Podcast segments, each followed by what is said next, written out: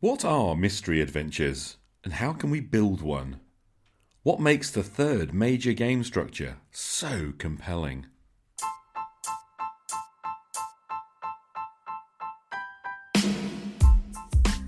Welcome back, rescuers. I'm your host, Che Webster, and this is Roleplay Rescue.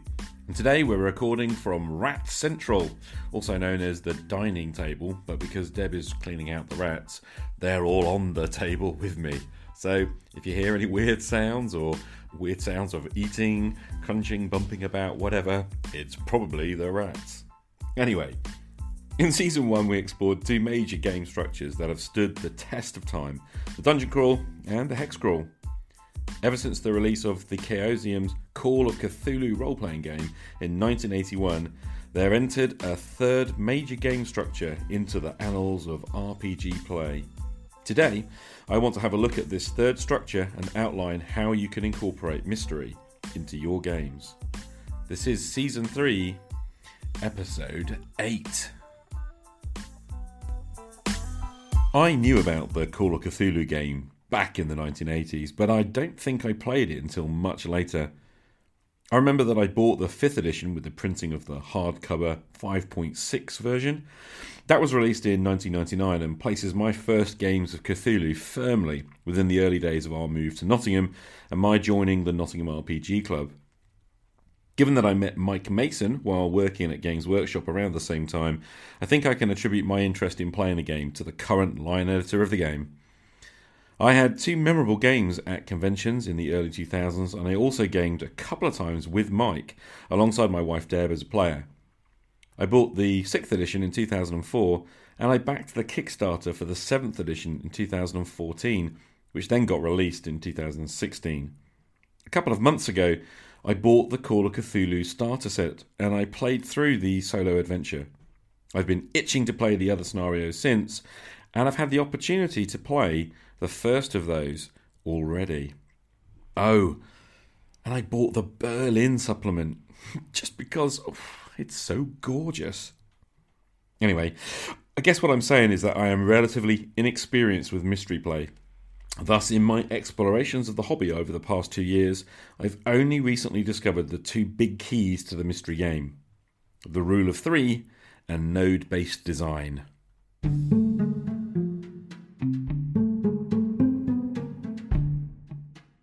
As Justin Alexander writes, quote, Mystery scenarios for role playing games have earned a reputation for turning into unmitigated disasters. The PCs will end up veering wildly off course or failing to find a particular clue, and the entire scenario will grind to a screeching halt or go careening off the nearest cliff. The players will become unsure of what they should be doing. The GM will feel as if they've done something wrong, and the whole evening will probably end in either boredom or frustration, or both. End quote. Maybe the players are investigating a murder and they don't look around the scene very thoroughly. They miss the tyre tracks just up from the murder site, or they are searching the chambers of the victim and fluff a search roll so they don't find the secret letters hidden in the desk compartment. Even if you don't play in a style that encourages dice rolling, preferring to get players to interrogate the fiction of the scene, there is no guarantee that your players will think to look where you placed a clue. As a result, a lot of gamers have concluded that mystery scenarios are a really bad idea, and I have to confess that I have been one of those gamers.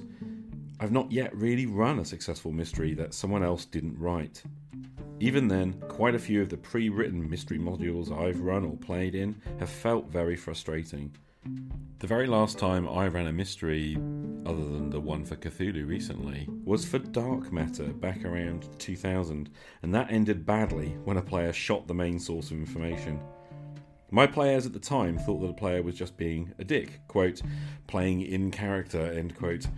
But I have always wondered if he simply didn't get the clues that all pointed to this source of information. Since then, I've tended to be wary of running mysteries. I have been wrong to do so. Yes, mystery scenarios are less straightforward than running dungeon crawls and hex crawls, the other two types of game structure thus far discussed on the podcast, but that doesn't make them impossible. Firstly, you need to apply the three clue rule. The Alexandrian expresses the three clue rule very clearly. Quote, For any conclusion you want the PCs to make, include at least three clues. In other words, for any single thing that you want the players to figure out, you need to give them three ways of finding it out. Why three? Because three clues gives the players a lot of leeway to screw up the investigation. Quote, if you think of each clue as a plan, the PCs will find A, conclude B, and go to C, then when you have three clues, you've got not only a plan, you've also got two backup plans, and when you realise that your plans never survive contact with the players, the need for those backup plans becomes clear. The Alexandrian points out that the best case scenario is that the players find clue A and get the conclusion you planned for. That's great, because if they find the other two clues, they'll confirm their suspicions and feel good about it. But, quote, in a worst case scenario, they should be able to use at least one of these clues to reach the right conclusion and keep the adventure moving. And there are no exceptions to the three clue rule. Nope. None. You have to provide three clues for every conclusion you want the players to make. Actually, this rule applies not just to mystery adventures, it goes for any adventure, any moment in which you require the players to form a particular conclusion before being able to proceed. Thus, the three clue rule is one of the best bits of advice for getting any GM past the problem of what the Alexandrian calls choke points. Any problem that requires a solution to progress needs three possible solutions. If it's a regular challenge, imagining one solution is enough, and you can leave room for the players to come up with other possibilities, which they probably will. Is it a secret door to a bonus treasure that isn't mission critical? Well, you can leave the clue and see if they find it. Is it a secret door that the players need to find? Well, for starters, I'd seriously question making it a secret door. That said, if you really must have a secret door, consider giving them three good clues as to its existence. Otherwise, your adventure is going to grind to a halt at that choke point. Thus, for any conclusion you want the PCs to make, include at least three clues. There's loads more good stuff in the Alexandrian's article, Three Clue Rule, so I'll stick a link to the show notes, but the three clue rule. That's the first big key to the mystery game.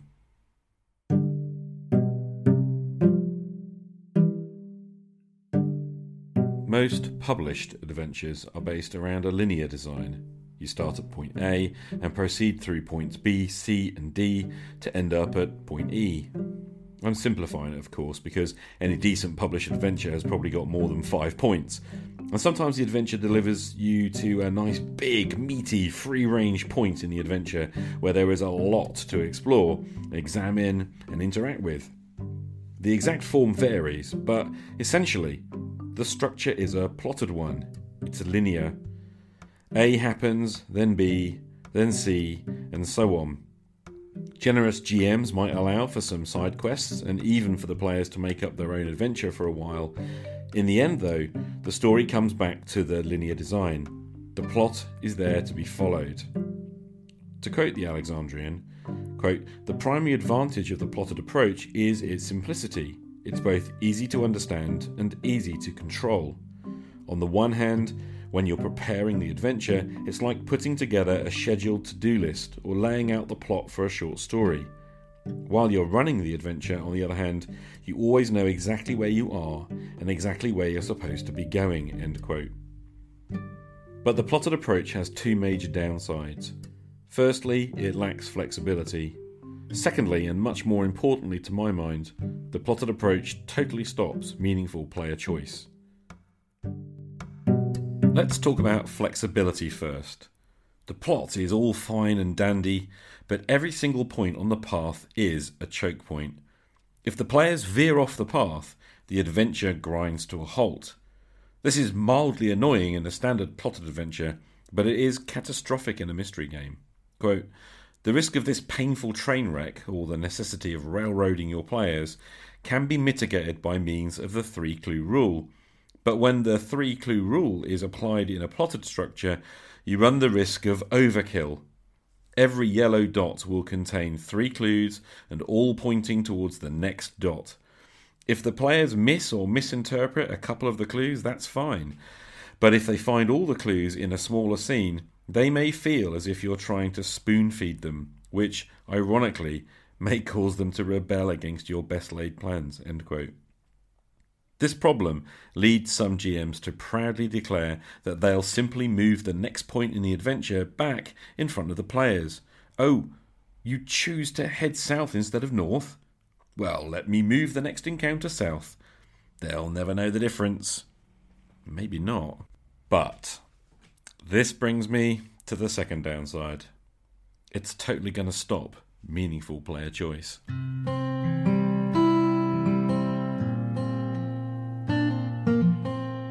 In his excellent book, Game Angry, the Angry GM points out that there are three levels of player agency, the technical term for giving players meaningful choices.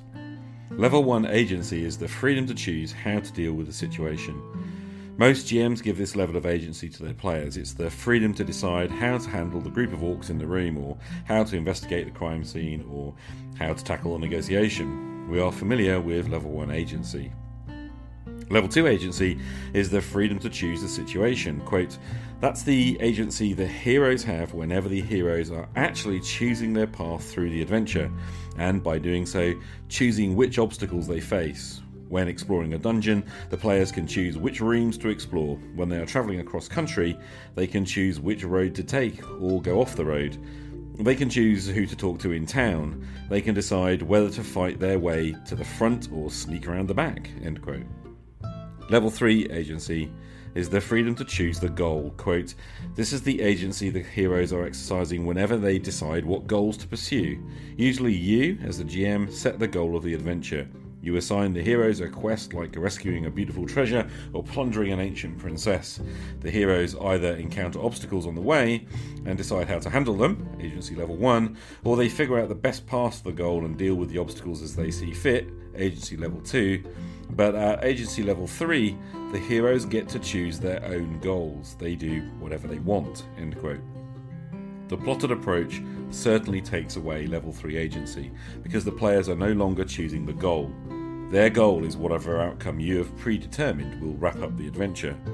The angry GM mitigates this by reminding you not to have just a success outcome but also a failure outcome in mind for the adventure. But still, you chose the goal. The players didn't.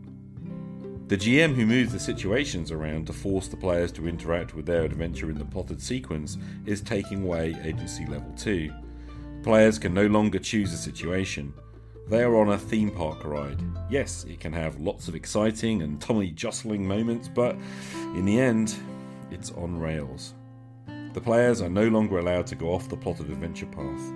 You've only left them level 1 agency to play with, they can decide how to handle the situations you put them into, and that's all.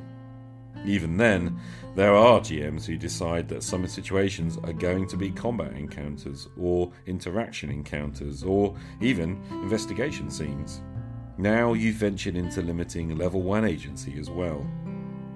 Honestly, I'd take Justin Alexander's advice and stop prepping plots. Prep situations instead and use a node based design structure. Before we dive into describing node based design, and honestly, you should go and read the series on the Alexandrian to fully understand this approach because, crikey, I can't do it full justice in a 30 minute podcast. But before we dive in, let's cover what we are not describing. Node based design is different to choose your adventure design. You know, the type of adventure structure that tries to anticipate every possible approach the players might take and come up with a response to it. This is what computer games do, and, as sophisticated as that can be, ultimately it's an impossible amount of work. It's also limiting to meaningful player choice because you can't really anticipate everything. So, no, node based design is not like that. It's actually less work than the alternatives. Plotting a story, however lightly sketched, is harder. The starting point for a node based design is to invert the three clue rule. The Alexandrian states it very clearly. Allow me to quote liberally, and I hope Justin won't mind. Quote For any conclusion you want the PCs to make, include at least three clues. The underlying theory behind the rule is that having three distinct options provides sufficient redundancy to create a robust scenario. Even if the PCs miss the first clue and misinterpret the second, the third clue provides a final safety net to keep the scenario on track. This logic, however, also leads to the inversion of the three clue rule. If the PCs have access to any three clues, they will reach at least one conclusion. In other words, if you need the PCs to reach three conclusions, A, B, and C, and the PCs have access to three clues, each of which would theoretically allow them to reach one of those conclusions, then it is very likely that they will, in fact, reach at least one of those conclusions. The term node based design comes from a visual structure that's hard to describe, but I'm going to try. Nodes are points on a page. These represent the conclusions that a player might make. Nodes can be places, people, objects, whatever. Perhaps to begin, it's helpful to think of nodes that represent places, as long as you remember that they are not just places. So, nodes, points on a page. Each node has three clues, one to each of three other nodes. This is, by the way, the simplest form of node based design. You can have lots of nodes and dozens of clues, but keeping it simple, our starting node, the start of the adventure, offers three clues. Thus, starting out, I have a clue to point A, another to point B, and a third to point C. Each of those nodes also has two further clues, one for each of the other two nodes in this basic structure. Thus, point A has a clue for point B and another for point C. I hope you get the idea. If not, go to the Alexandrian's post and look at the diagram instead. There are limits to this podcasting thing. So, starting. Three clues, three nodes, one clue for each node. Let's imagine the players follow the clue pointed to node A and toddle on over. They find two more clues. If they have all the clues from the starting point and they find another clue for point B, they might choose to head to point B, and there they might find clues for points A and C. By now, I am really hoping you are able to picture the strength for this design.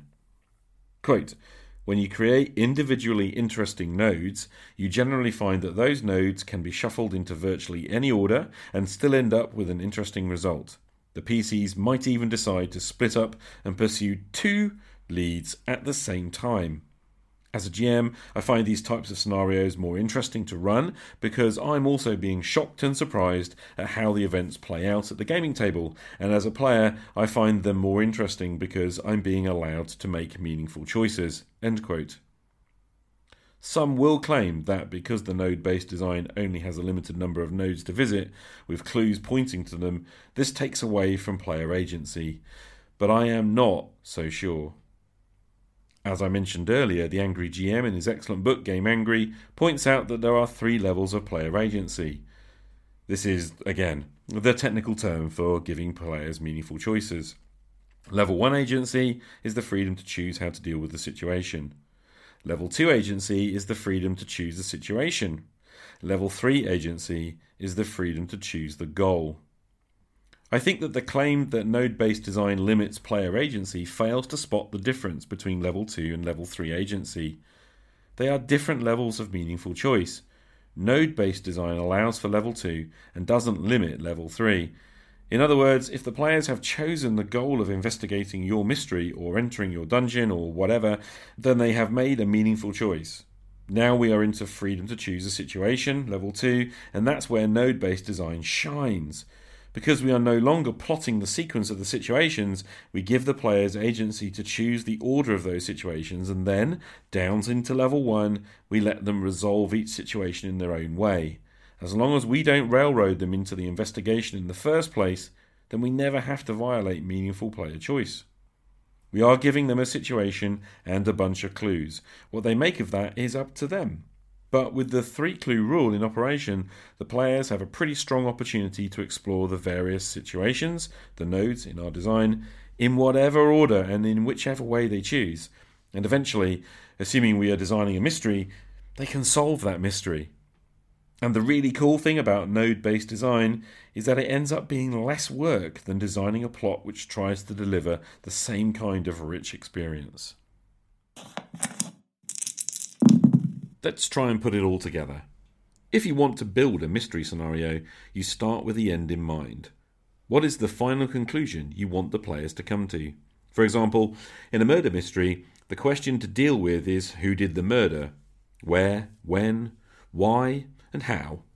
Once you've answered those five questions, you've got five sets of conclusions to create clues for. The three clue rule states that you need three clues for each conclusion. Imagining a really simple murder mystery, we have a who did it, where they did it, when they did it, why they did it, and how they did it. Players will want to solve all those questions. That's 15 clues. If I place three clues into each node in my design, I can foresee the need for five nodes. That's the simplest nodal mystery design. Start them out, let them work out the clues, and they will end up with who done it and evidence to explain where, when, why, and how they done it. That'll be a cool story to experience, and all the time the players will find they have full agency over how they dealt with each scene and even how they went about investigating it. To top it all off, you have a very manageable structure in which to play. But that's just the beginning. There are loads of ways you can make that basic five node mystery more interesting. The diagrams and the details on how are all on the Alexandrian's website. Examples include the funnel, in which a short mystery leads to a conclusion that leads to a new mystery that leads to a conclusion that leads to a. Well, you get the idea. There's also the layer cake, in which you achieve the same general sense of progression that a funnel design gives you, but allows you to use a lighter and looser touch in structuring the scenario. Quote The most basic structure of the layer cake is that each node in a particular layer gives you clues that lead to other nodes in the same layer, but also gives you one clue pointing to a node in the second layer. Although a full exploration of the first layer won't give the PCs three clues to any single node in the second layer, they will have access to three clues pointing to a node on the second level. Therefore, the inverted three clue rule means that the players will probably get to at least one node on the second layer, and from there they can begin collecting additional second layer clues. End quote. But by now, I've probably lost you. Go and see the Alexandrian's full series of articles the alexandrian.net forward slash game mastery hyphen 101. Then click on Node Based Scenario Design. I think it's the sixth link on the list. I'll stick a link in the show notes too. In short, node based design is all about inverting the three clue rule. Create situations, places, people, or things into which to fit the clues and allow the clues to link the situations, places, people, or things together. And when you start out, keep it simple, do a five node mystery, and make the nodes places. You can put interesting NPCs into those places. Remember that the last node in the murder will be a person, a very guilty person. Game on.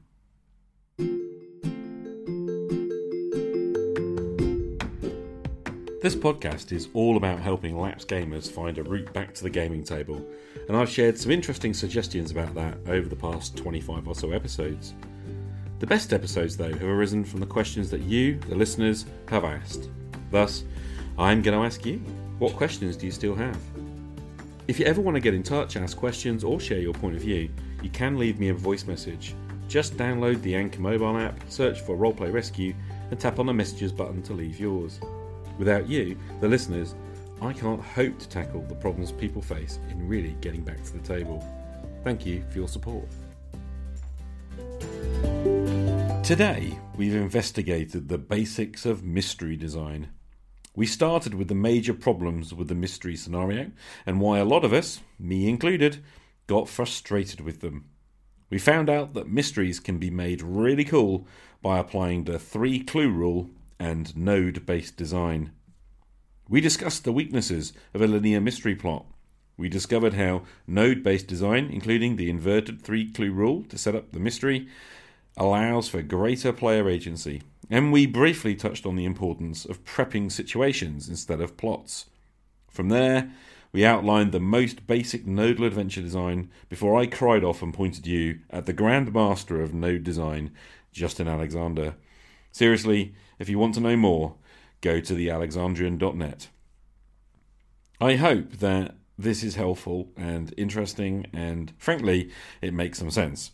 I'm afraid that by not having visual aids, this episode will be incomprehensible, but hey, at least I tried. I've been terrified of screwing this episode up, but in the end, you have to have a go and put it out there, and if I succeeded, please let me know. Wow, Che, that last episode about the game you really want to run just totally hit me in the feels. That is the world that I want to play in. That's the game I want to play in. That's the game I want to run. And that is the game I want to create. If you, I will give you as much encouragement as you need. And if you slow down, I will get out and push because I want to see that succeed. You know, playing in a multi genre, no holds barred world is really what led me to games like Savage Worlds, where there is no limit to the type of play or the type of character. Hi there, Frank. Great to hear from you. Thanks for calling in. Frank T there, ladies and gentlemen, from Frank T's Liner Notes podcast, available on Anchor. Frank, I'm so glad that you, of all people especially, but you, have enthusiasm for this idea. Arcana Gravitas, for me, the name I pinned on that multi genre universal world thing I want to build, that is really close to my heart. And to hear one other person just say, Yeah, I want to play that too. In fact, I want to help you make that. In fact, I'll get out and push. Those are great words. Thanks, man. Um, and thanks for reminding me about Savage Worlds. I've backed the Adventure Edition, and I see no reason why I shouldn't go and investigate that system. I don't actually think that system is first choice here, like the first thing I have to decide. I think I actually have to start writing some adventures. But in the meantime, Frank, thank you so much for calling in. It is great, great, and awesome to have your encouragement. Game on. Thanks for listening to this episode of Roleplay Rescue. I hope you enjoyed it. A huge thanks to the Alexandrian, Justin Alexander, for inspiring this episode, and also for the Angry GM for feeding my understanding of role playing games generally and talking about agency. Please check both of them out. They are interesting characters for sure, and they both have immense material for you to read through and have a look at. Thank you also to the amazing Roleplay Rescue patrons who support the show through their generous donations and encouraging words. Just by chucking a dollar in the jar every month, they help keep the lights on in the studio, so to speak. Thank you to the listener for grabbing this episode and giving it a good old listen. I'm Che Webster. I'll be back next week with another episode of Roleplay Rescue.